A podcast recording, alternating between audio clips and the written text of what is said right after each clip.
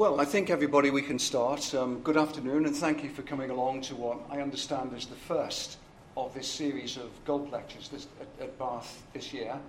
Is, is, my voice projecting to the back? You can all hear. Okay, very good. Um, I think this slide identifies me. I work in the Sport and Exercise Science Group uh, in the School for Health at the university here, but I also run a sports consultancy business, and I have consulted into um, Southampton Football Club in, in 2006. So I carry a kind of academic background and a commercial background, which leads me to a, a very, very nice opportunity to make a plug. Uh, this is my book, what I'll be talking about this evening is extracted in part from the book, but in the book I cover a great deal more about the popular science of football. Now, my publisher, since this is uh, an educational establishment, encourages it uh, to be sold at a very heavy discount. So, if anyone's interested in coming along, I'd be very, very happy to sell them a copy. And after that disgraceful commercial interlude, we can get down to the, uh, the business in hand for this afternoon. I'll just run briefly through what I intend to talk about today. I'll talk about an interesting history of the science of ball flight. It, it's not well known, and I think it's particularly interesting when you understand the personalities and the subjects involved. I'll then go on to say that spin in a, in a swerving free kick is at the heart of everything. And I'll talk about spin uh, broadly. I'll talk about the basic aerodynamics of ball flight, and I'll say in a research context how we measure and model uh, a free kick in practice. Then I'll move on to look at the category of free kickers that we see in action today. They divide nicely into groups. Some of them are expert side spin kickers. There are a few who've got very advanced technique in a sense, people like David Beckham, and they can deliver a bit of topspin in their free kicks and I'll show some interesting historical video uh, filmed in the 70s, uh, which gives a clear picture of what came to be called the donkey kick, the ultimate topspin free kick of all time. I'll then move on to uh, the generation after Beckham.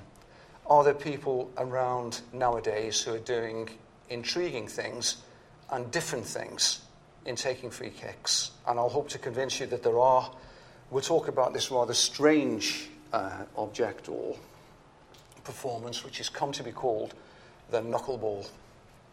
And finally, I'll draw it all together, I hope, with some conclusions. Well, anyway, let, us start at the root of what we're thinking about this afternoon. This is a classic free kick, and it's taken with none of the clutter of a defensive wall. If you look at the flight of that ball, the temptation strongly is to believe that it behaves so perfectly and in such an orderly fashion, it must be possible to account for what's going on scientifically. And that's the challenge for me today to unlock, I hope, the secrets of a swerving free kick. Just note in passing, these, these are professional footballers, by the way. Um, there is no defensive wall, and yet, even though that goalkeeper can see the free kick from the instant the ball is struck, he only just about gets across in time to make a save. So, in the right hands, a swerving free kick is a very, very effective weapon indeed. Well, let's look at the history. There are three key players separated by about 150 years in the development of the science of spin in sport. And the first was the German physicist Magnus. Now, a long time ago, 150 years ago, Magnus studied the flow of air across the surface of a rotating cylinder. And what Magnus was able to measure was the force that was produced on the cylinder when the cylinder spun. And if the cylinder spins with backspin, the force is upwards. If the cylinder was spun with topspin in the opposite direction, the force reversed. And this was a kind of scientific curiosity, and it lay in the scientific literature for nearly 50 years. And then along comes this eminent Victorian scientist and mathematician, a Scotsman, P.G. Tait. Um, Tait was a great scientist, but also fascinated by the sport of golf. And what Tait wanted to do was to explain why it's possible to hit a golf ball such a long way and at the same time make it fly in the air for such a relatively long period of time. Now, unwittingly, Tait reinvented Magnus's work. And what Tait showed was that if a golf ball is speeding through the air and it rotates with backspin, it will experience a vertical force. And of course, in a golf drive, it's the fact that the ball is effectively weightless for most of the portion of the drive that uh, makes the ball travel such a long way and fly for such a long time. Well, I'll summarize quickly um, the three forces that we need to think about if you want to understand why a ball moves in a particular way when it spins. It's spinning about this horizontal axis, it's moving forward in the direction I've shown with some velocity. It has a weight caused by gravity. The weight of every single sports ball is very carefully controlled. It's a given, and we can do nothing about it. This is the second force, it's the drag force, and it's caused by the fact that when a ball moves through the air, it's moving through a viscous fluid. It experiences friction, so it slows down. And finally, here's that intriguing force that Tait and Magnus studied. Um, we find that that force, in fact, is interesting in terms of its direction. It's always at right angles to the velocity and the spin axis. So if the ball rotates with backspin, the Magnus force will be upward. If it rotates with topspin, it will be downward. Now, I've shown two important numbers in red. We call these CD and CS, the drag coefficient and the spin coefficient. And these are very, very important numbers indeed. If you want to understand the flight of a golf ball, a soccer ball, any kind of ball you care to choose, you must know the values of these numbers with precision. And I'll describe how we get at these later in the presentation. Well, there were three key individuals in this uh, history, and the final individual was the person who first applied spin to the context of a free kick. And this was the very great Brazilian midfielder, Didi. He played in the 1950s for Brazil, played with extreme distinction in the World Cups of 1958 and 1962, and echoed back into Europe. We began to read in the 50s uh, strange accounts of the amazing thing that this player was able to do with the ball. Now, he spun the ball by kicking it with the outside of his foot. And effectively, what he did was to rediscover, in an intuitive way, what Tait and Magnus had described carefully in a scientific context. And this is what Didi realized. If you kick the ball, and I'm aiming the ball through the screen as you're looking at it, if you kick it so that your foot contact is underneath the ball, you'll spin it about a horizontal axis, you'll produce backspin, and as Tait showed, the ball will rise. However, if you kick the ball progressively more to the side, what you do is incline the spin axis. And in this case, the Magnus force is partially upward and partially to the side. And then finally, if you stroke the ball exactly on its side, you'll produce perfect side spin. Now, Didi knew nothing, I'm sure, about the work of um, Tait and Magnus. He derived all this intuitively and by intensive practice, as most of the great free kickers tend to do today.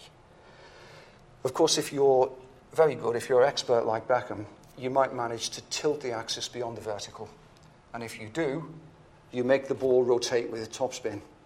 And in this case, the Magnus force is pointing to the side, but also pointing down. And that means that the ball will both swerve and dip. And that's very, very disconcerting for a goalkeeper. So that's the brief history. If you disbelieve those kind of um, tabletop accounts of what's happening, you can take a ball into a lab, you can make a primitive ball launcher, you can do it by spinning two wheels so that in spinning the ball is drawn through and projected forward. And if you make, for example, this wheel spin more quickly than this one, you can induce side spin and you can produce something which has got A, reproducibility, and B, all of the characteristics of the swerving free kick I showed at the start. So that's a brief historical background. In summary, if you want to successfully convert a free kick, not that the ball should be kicked fast, but really it should be capable of being kicked fast. And secondly, you should kick it with spin. Now, let me try to interpret those remarks in a way which neither Tait nor Magnus nor certainly Didi would have understood. And this is the interpretation in, in terms of present day aerodynamics. This is a ball that's moving along. It's actually static in a wind tunnel, but we assume it's moving from left to right. Air is flowing over the ball from right to left. And some smoke has been induced into the wind tunnel to produce a kind of telltale. Now, this ball is moving slowly. And since a sphere isn't a very good aerodynamic shape, the flow breaks away at the top and bottom surface. It produces a very extensive volume of turbulence downstream, and turbulence is the agency that causes drag. we describe that ball as laminar, and we say that it's in a, a regime where it's experiencing a very high drag force. Now, if you speed the ball up, a very interesting thing happens.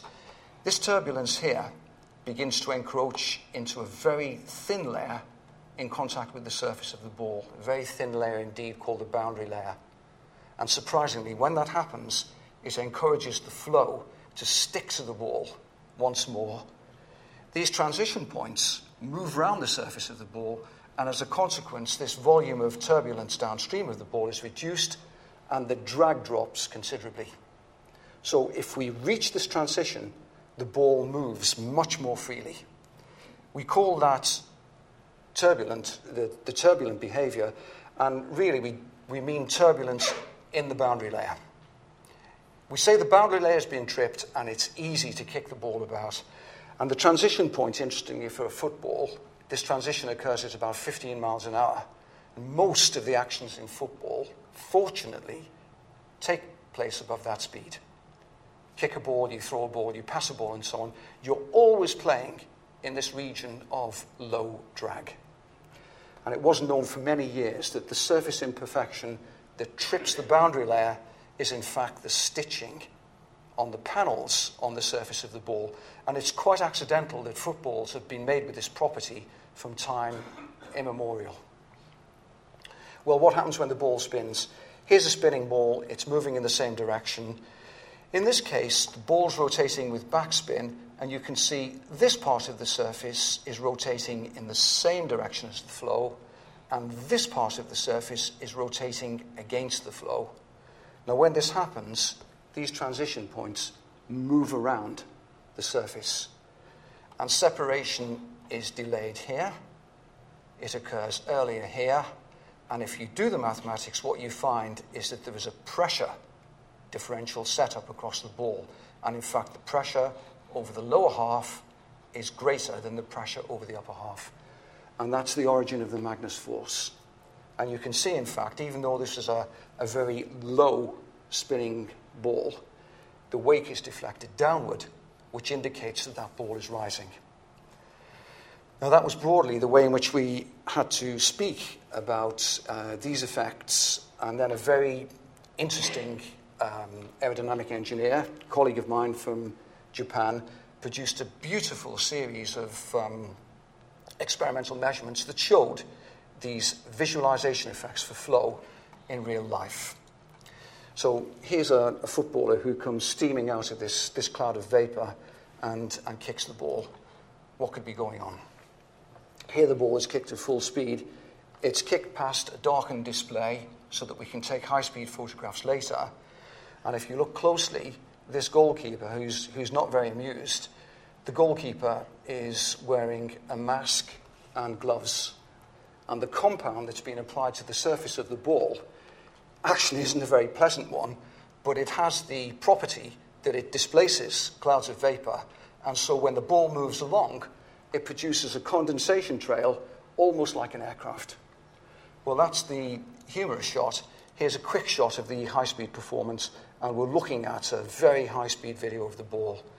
The ball is trailing its own signature, and it's doing it in real life and not in a wind tunnel. So let's look quickly at some of the effects that I described statically a moment ago. Here's a ball which is laminar. It's moving in this low speed regime corresponding to high drag, and you can see, as we saw a second ago, separation is occurring at the top and bottom surface. Let's speed the ball up, kick it faster, And you can see, whoops, you can see that separation is now occurring further towards the rear of the ball. And if you looked at the volume of the turbulent weight behind this particular ball at the top, you can see by comparison this is much reduced compared with that. And finally, we spin the ball.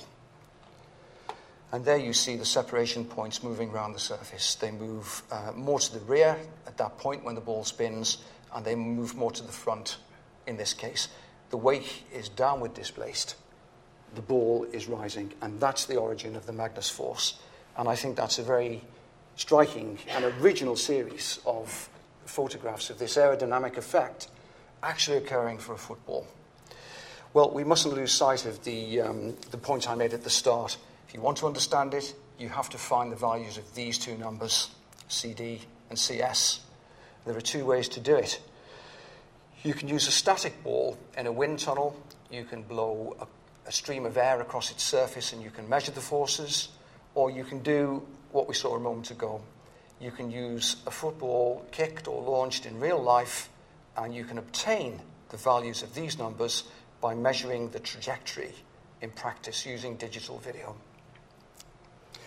So let's see how we measure and model a free kick. Well, this is our own ball launcher in action. It's not the primitive object I showed at the start. It's programmable. You can launch a ball at any spin, any speed, any angle and direction you wish. Now, this is interesting video in the sense that it's clean and it's very clear. But if you, do, if you were to do measurements on this video as it stands, the numbers that you'd obtain would be meaningless.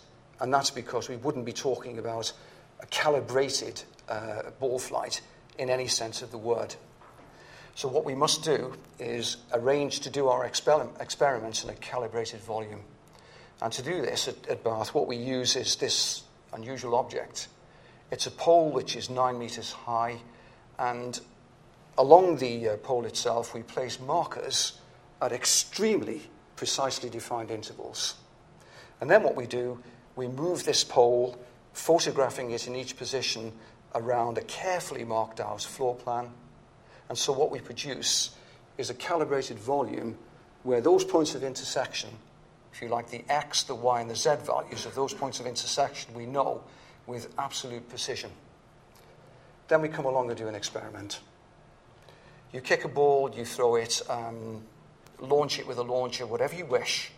And this time, we photograph the flight of the ball with two fast digital cameras. And we arrange to incline them at an angle. So, in fact, the cameras, rather like our human vision, the cameras see a stereoscopic view of the ball flight. In fact, each individual camera can only record a flat two dimensional view, but each one is acting like the human eye. They're looking in, if you like, in a stereoscopic manner. We photograph that trajectory, and then what we do for each separate um, computer file, we digitize the position of the ball with great precision. We take the two files that we've produced, which we've digitized, we combine those with the volume, the experimental volume I showed you a moment ago, and we use a technique called the direct linear transformation that brings the two images together and it restores the three dimensional coordinates of the ball as it moves along. And I'm showing here uh, an actual um, set of numbers for just one coordinate. It happens to be the vertical coordinate. So here we've ended up with, if you like, a calibrated view in real measurement terms of what the ball is doing in terms of its position as it moves through the air. We still, however, haven't related that to these two important numbers, the drag and spin coefficients. Well, I'm afraid there's no other way, though, in order to get at them, than to write the equations of motion down and uh, solve them. Now, they can't be solved um, in closed form, as we say. You can't get exact expressions by solving these equations, but you can do it perfectly acceptable on a computer with any one of today's modern packages. Notice the way that the two coefficients are sprinkled about the equations. This is the equation that ultimately finds x, finds y, finds z, and these two numbers, CD and CS, are distributed through the equations. So what do we do? Well, we start off by guessing their values. Make a complete guess. we solve the equations on a computer, and we produce what we could call the model trajectory. Then we compare that with the measured trajectory of a moment ago. And of course, they don't agree. We go back and we change the value of CD and CS a small amount, and we iterate this process repeatedly on the computer until we get the closest agreement between the model and the measured trajectory. And when we do this, we argue that we must have arrived at the correct values of CD and CS for that particular ball. Now, here's a kind of um, illustration of how the process works. The red line is the trajectory predicted by the model, and to obtain that, I've used a very low value of the drag coefficient CD. You can see that this ball moves too high and too far because the drag is too small. It doesn't match the trajectory. And so we increase CD by a little bit, and by a little bit more, and by a little bit more, and so on. Until finally we find that a value of CD for this particular ball, for this experiment, hits the spot. Now, we're not doing it just for the drag coefficient. This is going on for the spin coefficient, the drag coefficient, for each of the three coordinates. So there's a lot of computing involved. What do we end up with? We end up with really rather a good fit between model and experiment in general. And out of that process pops these two numbers. These two numbers, which are important in terms of predicting the flight of the ball. Now, we can do many things at this stage. One of the most um, instructive things is to try to speculate on how difficult it is to kick a free kick in practice. So let's take an example using the model that we've just found. We'll take a, a central free kick 25 metres out, and we'll assume that the striker is David Beckham. He can belt the ball at 28 metres per second. There in the dotted line is the trajectory that would be produced if he wanted the ball to cross the goal at the centre point. And to do that, he'd have to start off by kicking it in a direction slightly to the right so that the swerve would bring it back in. Now, supposing he wanted to tuck the ball just inside the far post, he would not need to deliver it so far to the right in terms of the initial direction of the kick. And the strange thing is, the difference between those two directions, between hitting the centre of the goal and tucking it inside the far post is only seven degrees. Now imagine if you had a projector, you looked at seven degrees on a projector and considered the fact that the striker is doing that, he's detecting that difference or producing that difference simply by his kicking action. If we looked at this same free kick from the side, you can see that the 28 metre free kick beats the wall very comfortably, it enters the net. But if Beckham were to overcook that free kick by just one metre per second, what he would produce is a ball that just cleared the bar. Now, that's a very long winded way of saying, in fact, that free kicking with side spin free kicking is extraordinarily precise. You might think, and the striker might think, that he or she is aiming at a, a target as wide as a half of the goal on the goal line. It's, it's not so. To hit that target, the striker must deliver the ball through an extremely narrow window. And for the kinds of parameters I've talked about, we're talking about a window, or as we've coined the expression, a letterbox, which is only six ball widths in extent and just over, a little over, a one ball diameter high. Now, this is the kind of target that professional players should be thinking of in terms of kicking a successful side spin free kick it would be interesting to speculate what's on their mind when they actually walk up to the ball and try to do these things in practice. I said I'd try to just divide a few typical examples into side spin free kicks and top spin free kicks. Here's a wonderful free kick that was taken by the Dutch against um, the Cote d'Ivoire in the 2006 World Cup. We could talk a lot about the politics of this setup. There's a great deal in terms of the politics of the setup of a defensive wall. This is um, Arjen Robben, statuesque. I mean, Arjen Robben's no longer playing at Chelsea, but he looks like um, a code breaker standing, looking there at the ball. Here's the man who'll do the damage. This is Robin van Persie of Arsenal. This is that great um, Dutch midfielder, Cocu. he is not behind that wall where he's technically offside because he enjoys standing there. Cocu in that free kick has a deliberate role. Anyway, let's play the free kick and see what happens. Van Persie, you may have seen at the weekend, is an extremely accomplished side spin free kicker by kicking the ball with his instep. And if you look at the ball markings as the ball proceeds to goal, you can see that he's achieved almost perfect side spin. Notice, by the way, at the instant of the kick, Cocu disappears behind the wall. He's made a gap for Van Persie to aim at. And we'll see that's exaggerated in some of the free kicks, which I'll show in a moment. Very accomplished free kicker. Here's another free kick. This is Hamann of Liverpool of some years ago, uh, now playing at Manchester City. And interestingly, um, his nickname is Didi, just like his great historic predecessor. Um, he strikes the ball too with the outside of his foot. And I mentioned at the start, you can get much more spin, but it's extremely difficult to control direction and accuracy. Anyway, um, the politics of the free kick again. This is Sami Hyypiä. He's not standing in the wall in that position because he wants to see Hamann kick the free kick precisely. Hyypiä's role is much more sinister. You can see what Hyypiä does is to clear a gap for Hamann. Hamann wants to pass the wall at about waist height, not head height. He wants to swerve it round the wall.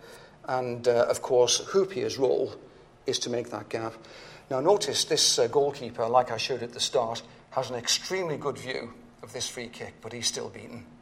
And that's because of the amount of swerve which this kind of kicking action can produce on the ball. And now, finally, uh, the master. This is Beckham's approach. It's a very oblique approach to the ball. And again, we'll talk a little bit about the politics. This is the old warhorse, um, Teddy Sheringham. Sheringham's role, standing in that position, isn't simply to look at Beckham's technique. Uh, this is Dabizas of Greece, um, then playing for Newcastle at that time, and we'll run the clip and show the execution. Sheringham clears the gap. Beckham delivers the ball through it, but also, if you look very carefully at those ball markings, the ball is rotating with an element of topspin. Beckham has bent that spin axis beyond the vertical, and he's brought his foot rolling over the ball and made it dip at the end of his flight. As I think I said, and I'll remind you, topspin is important. You can hit the ball much harder, much more difficult for the goalkeeper to make an attempt at a save. And of course, the Greek goalkeeper didn't make any attempt at all.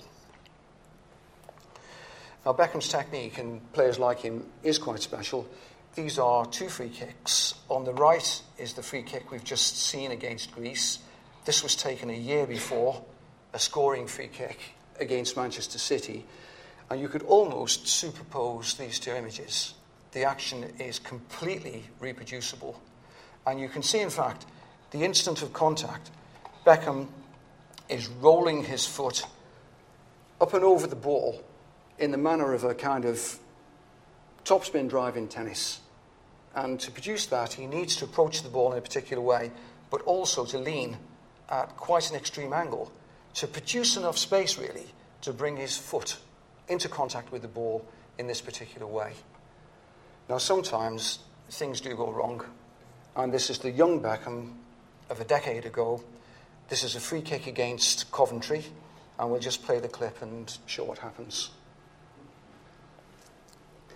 There isn't sufficient traction between this kind of surface and Beckham's boots to sustain the amount of lean he wants to put into that kick. And in fact, um, you may remember that he failed to score a penalty, which he tried to take in very much the same way against um, Portugal in Euro 2004 he should not really take penalty kicks in the same way that he takes free kicks. Well, I apologize for the very soupy nature of this video, but it, it's very historic and it's very important. Is it possible to bring the lights down a little bit?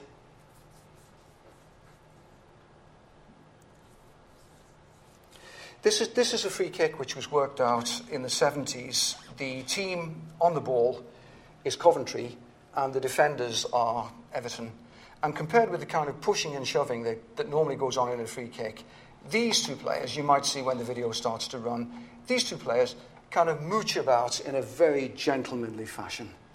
There's no overt fouling, pushing, whatever that goes on here. There doesn't have to be. But still, this player creates a little gap. The player on the ball is the Coventry player, Willie Carr. And the player who's going to do the damage is a player called Ernie Hunt. Well, let's play the video. Carr flicks the ball into the air as a back heel, and Hunt can come in, and because that ball is above the ground, he can apply as much topspin as he wants. Absolutely as much topspin as he wants. He can kick the ball, and as long as it clears the wall, it will fly incredibly quickly and dip at the end of its flight. Now, what happened as regards this free kick was that the referee awarded the goal. However, the FA and FIFA met and pedantically banned this particular free kick in their delusion. And if you think, you know, this is, this is almost like going back to the 50s, to the Cavendish laboratory where, let's say, Crick and Watson are, are working on the structure of DNA, and someone bustling in saying, eh, Now then, lads, no, let's not have any rubbish about this here molecular biology. Let's get back to dissecting tadpoles. You know, and the FA actually banned this free kick. Um, their argument was that this player, Carr, because he flicked it with his heels, had played the ball twice. And strictly, you're not allowed to play the ball twice in a, a free kick until a colleague has touched it or an opponent has touched it. Anyway, it's not, it's not, I'm pleased to say, it's not died the death. This is Scotland against Uruguay in, in Argentina in the 1986 World Cup. This is the rather fiery but very thoughtful character Gordon Strachan. Much seen for Celtic, prowling up and down the technical area, abusing everybody in sight. A very um, fiery person. This is the former fullback of Liverpool, Steve Nicol and uh, Nicol is going to be the executioner, and um, the, he's going to be the feed. So we play the video. And of course, it doesn't come off. And I found this video amongst a collection of so called outtakes, or howlers, if you like, in football. What, what, what an insult. Here are two players thinking constructively about the game. And the thing that was wrong with this particular free kick was that, in terms of making the feed, let's run it through to the start again. In terms of making the feed, in fact, Strachan should have stood on the ball. He should have stood with his back to the defensive wall, blocking this run, and played the ball back to Nicol. In a topspin drive, with the ball played off the ground, distance is immaterial absolutely immaterial. And my belief is that this free kick would have, would have succeeded had it been played in that way. Now, I've seen it played very infrequently. I think Jamie Redknapp, either when he was still with Spurs or when he'd gone to Liverpool, tried it once again. So it pops up from time to time. It is the absolutely copper bottomed, guaranteed way of beating a defensive wall. 80% of the people in this room, if they kicked a ball on the volley in the air, would naturally produce topspin. Well, let's move on post Beckham and let's look at some rather strange effects. This is a player like Beckham who's not playing in international games. It's the Brazilian called um, Juninho Pernambucano. It's not the Juninho who was at uh, Middlesbrough a decade ago. In my opinion, he is a more consummate free kick taker than Beckham is or was. And uh, I'll play this video stream to start. Now, it's not a free kick, the ball's hit on the run. And if you play this often enough, and if you look at it uh, as I speak, you might just convince yourself that that ball moves in flight. You can see the ball originally move slightly to the right and then move back to the left as you look at it. Very hard to see because the ball is kicked so quickly. Now, this is the Japanese international goalkeeper, and he's not a fool. He's a very good goalkeeper. And if you look just about glimpse his approach to the ball, there's nothing in the way of his view of the shot. And yet, he positions his hands in a, in a, in a location where he's trying to catch the ball where it was, not where it will be. And we get a clue as to what's going on if we look at Pernambucano kick this ball in slow motion from the side.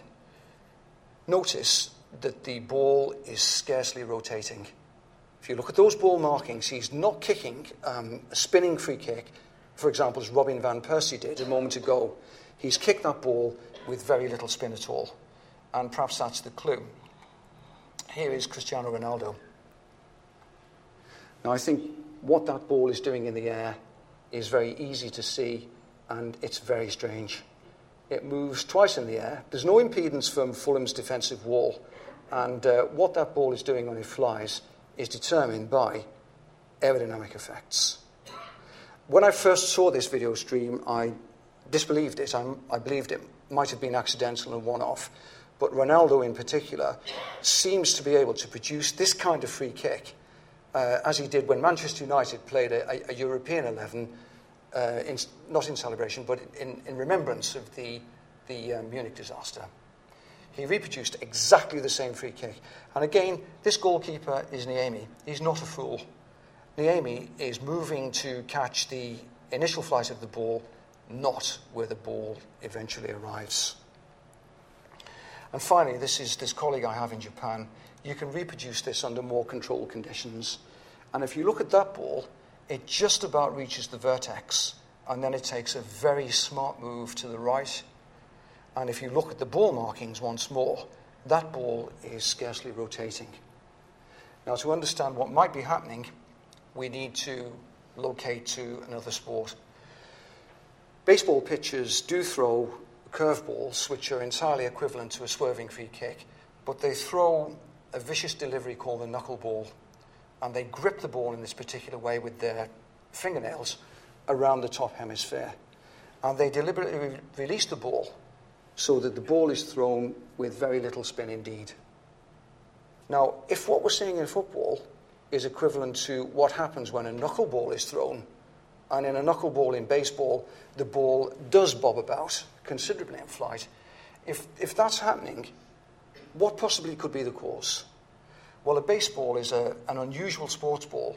It's got one seam, a very raised, stitched seam, and it's got two panels. And the argument goes as follows if this is the baseball, a portion of the seam rotates into the airflow, it trips the boundary layer, it causes aerodynamic instability, and the ball is deflected in this direction. But it's rotating slowly, and so another portion of the seam, perhaps in this position, moves into the airflow we trip the boundary layer again, and then the force changes direction. And so, in throwing a knuckleball, it's a consequence of that very, very restricted seam that causes that movement. Well, panels and seams are important. This is the classic hexagon, pentagon ball, 32 panels, a very, very high quality ball indeed. This is the World Cup ball that was bitterly complained about by goalkeepers in 2006 the most high tech object that's ever been kicked around a football pitch, but it has only 14 panels. And in my view, this ball is closer to the baseball having a restricted panel structure and a restricted seam in terms of its aerodynamic performance when it's kicked with very little spin. And that may be the cause of these peculiar effects that we're seeing in terms of uh, Ronaldo and the kinds of successes that are coming along uh, after Beckham. Well, should FIFA act? They control everything. They control the ball size, its weight, sphericity, its recoil, the fact that it absorbs very little water, but they don't control aerodynamic performance. Now, um, it probably takes a great deal of skill to kick a ball, more skill to kick a ball with no spin than to kick it with a great deal of spin. But what happens when the ball leaves Ronaldo's foot? There's more to have with the kind of chaos effects in aerodynamics than contrivance on the part of the kicker. So, so far as that kind of free kick goes, I'm firmly with the goalkeepers. I think the goalkeepers are having a tough time in respect of dealing with these unusual effects with this unusual ball. Let me just run through some quick conclusions. Well, I hope I've shown that you can understand free kicks in terms of the basic aerodynamics and that we can model them and study them quite successfully. High skill is required in the action, but footballers, as indeed Didi did not, footballers do not need to understand the basic science. They do what they do because they're skilled athletes and they practice intensively. And finally, should FIFA introduce an aerodynamic performance standard for footballs? Yes. Emphatically, yes. I don't know about the impending um, Euro 2008 competition, but for the next World Cup, um, FIFA, who are in, I shouldn't say this perhaps, FIFA, who have a relationship with Adidas, will ask Adidas to make a new World Cup football. It would be entirely possible to build a ball with perfectly acceptable and predictable aerodynamic performance, but with such a ball, it would not be possible to kick a knuckleball. And so goalkeepers then could come back into the family. They could stop complaining and they could join the, uh, the rest of the football community. Well, I'd like to just acknowledge my colleague, David Kerwin, who's now at the University of Wales Institute in Cardiff, and Takeshi Asai, whose videos I used um, quite extensively throughout the presentation. Thank you very much indeed. Thank you.